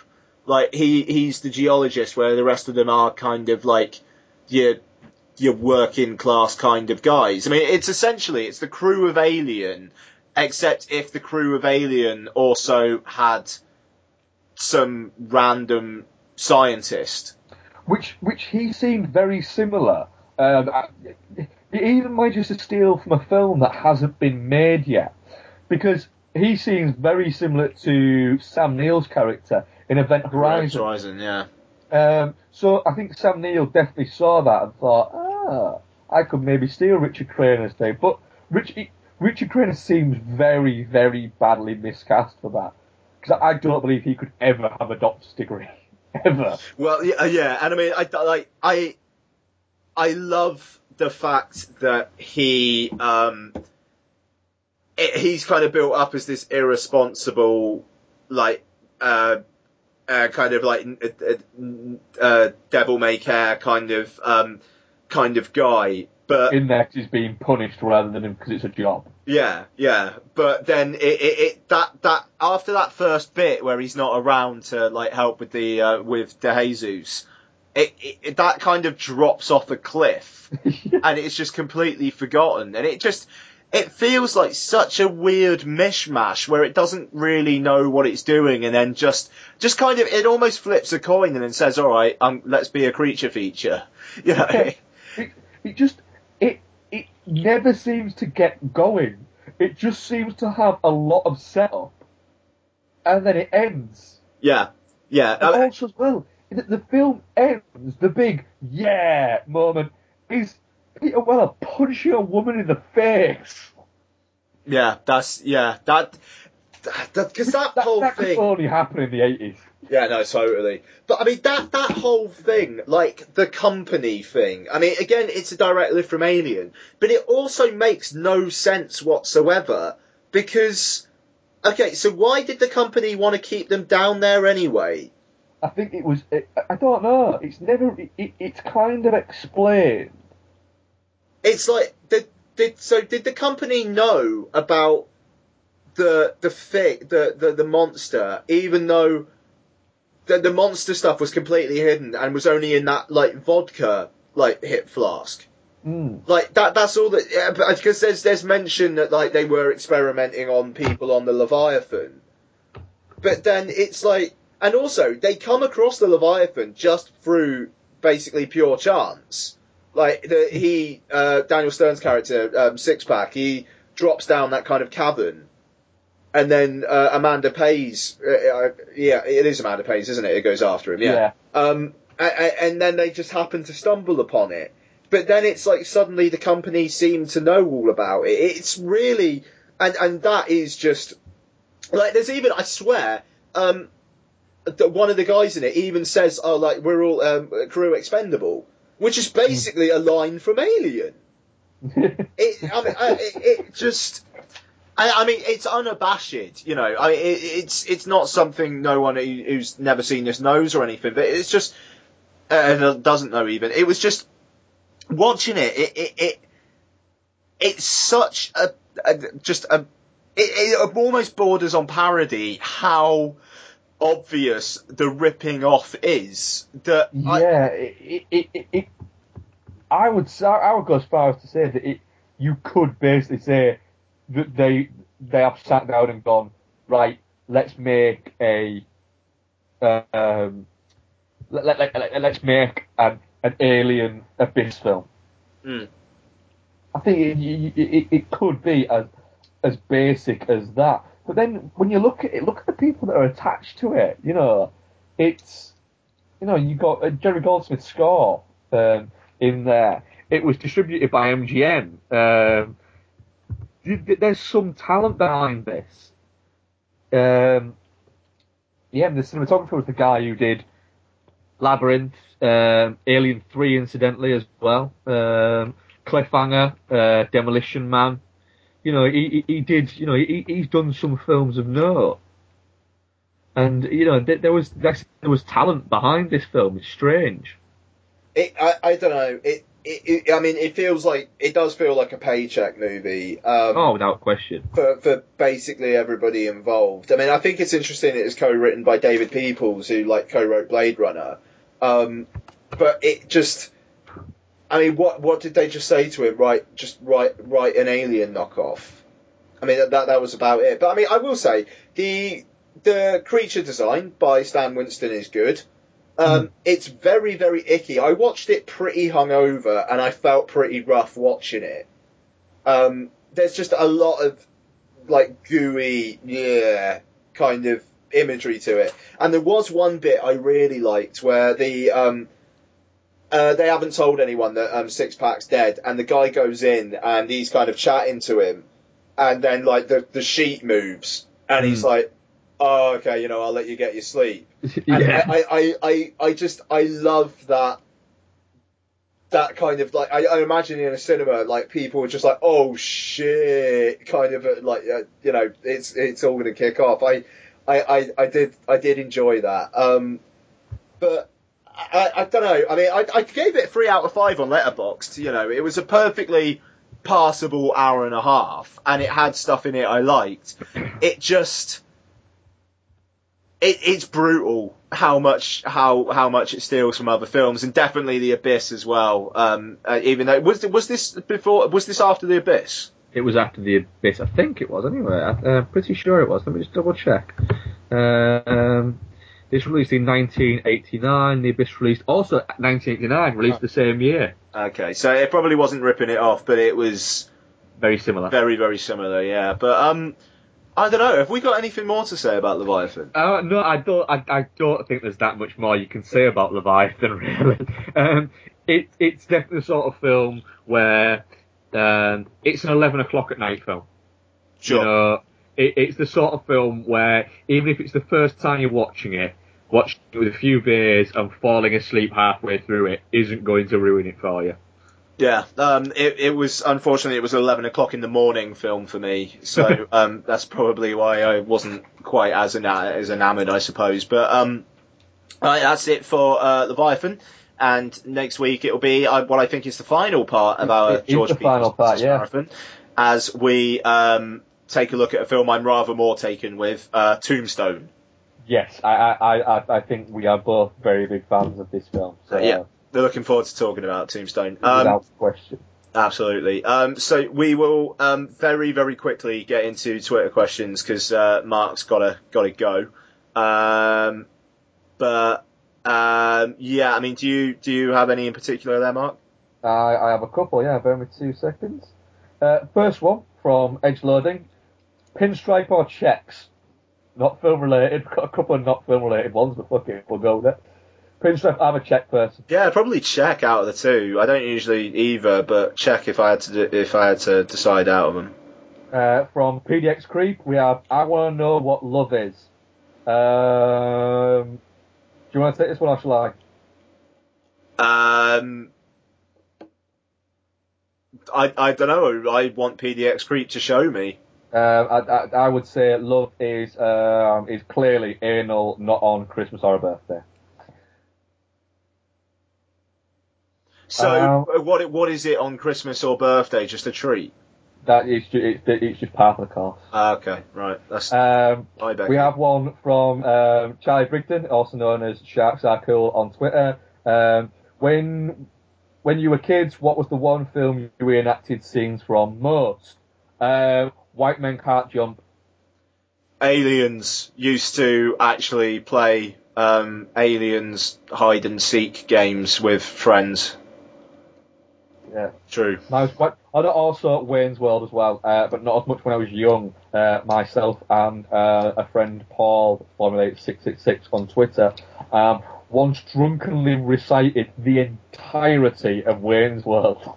Wow, It- really? Yeah, the entire. It started out. We just started doing it, and then realised that drunkenly we could recite the entirety of Wayne's World, and we did it twice in like three years. Where we did it, and the first time we did it was in a place called Monty's, and we were just sat doing it to each other, and it ended up that we were sat on the table doing it with like a group of people around us, and we were basically just. It became like a challenge where you'd say a line, and the next person had to say the next line, and we got to the end. Whether or not we got there perfect, word perfect, I very much doubt it. But we basically got from the start of Wayne's World to the end of Wayne's World. We once tried to do it sober and couldn't do it. Just couldn't get near it, but drunk, fucking hell. Just It was activated easy. that bit of your brain. Yeah. Uh, we have one from TGP73. Uh, what's your favourite Woody Harrelson performance? Fucking shit it off. Um, Uh, I'm gonna, I'm just gonna have a quick look at his filmography Yeah, and see if I can right. get it because it's gonna jump out and grab me. I'm gonna go, it's that. Uh, let's have a look. Let's have a look. Filmography. Um, ooh, what's it gonna be? What's it gonna be? I'm, I, do you know what? I'm gonna go. With, I mentioned it in a, in a question a minute ago. I'm gonna go with uh, White Man Can't Jump. I'm not saying it's his best film, but I, love that film. Um, so yeah, I'm, I'm gonna go with Billy Hoyle in White Men Can't Jump. Uh, um, um, his best performance in an acting sense, I would always say is going to be Larry Flynt in The People versus Larry Flynt.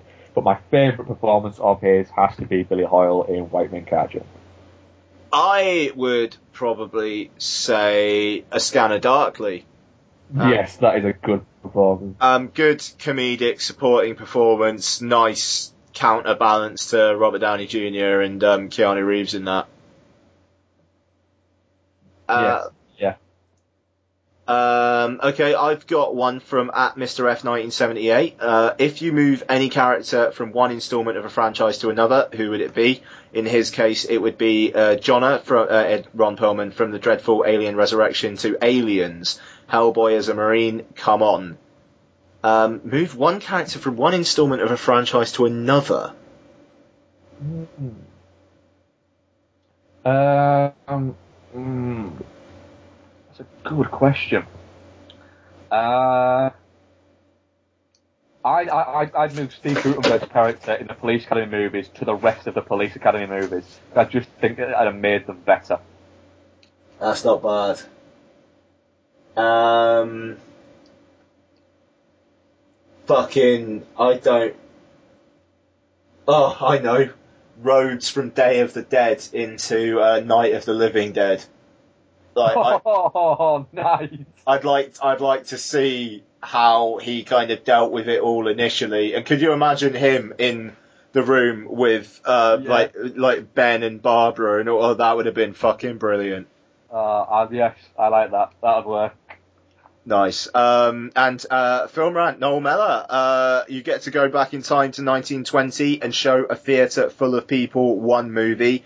What, which do you choose to blow their fucking minds? Clockwork Orange. Oh, good choice. Uh, um, 1920, a theatre in 1920. What do I show them? Inglourious Basterds. No, they wouldn't know what who the Hitler was. Bollocks. Um, yeah, that'd be a bit foreboding. Um, Twin Peaks, fire walk with me. ah, some Garmonbozia. Is that what he calls it? Yeah, Oh, that would be good. That would be good. Um, that's what- that's that's what I'd go with. I'd, I'd, I'd go with that, and I wouldn't watch the film. I'd just watch people. yeah, I'd yeah. watch people going, "What? What's going on?" I, I, I, I think people would actually cry. Yeah. Uh, I think people would be rolled up in their little balls, rocking and crying, and that would make me smile. Yep, fucking right. Um, and I think that's it. It's it on my end. Okay, um, so that is it. Done a minute before Mark had to go, so we're good. So, um, yep, uh, any feedback, dude and a monkey at gmail.com. Tweet us at dude and a monkey. Uh, and I think that's it. Um, what are we reviewing next week? Maybe Seven Psychopaths, perhaps? Yes, yes, very much so. That'll do. Alright then, folks, we'll see you next All right. week. Thank you very much for listening, guys. iTunes reviews. Bye. Bye.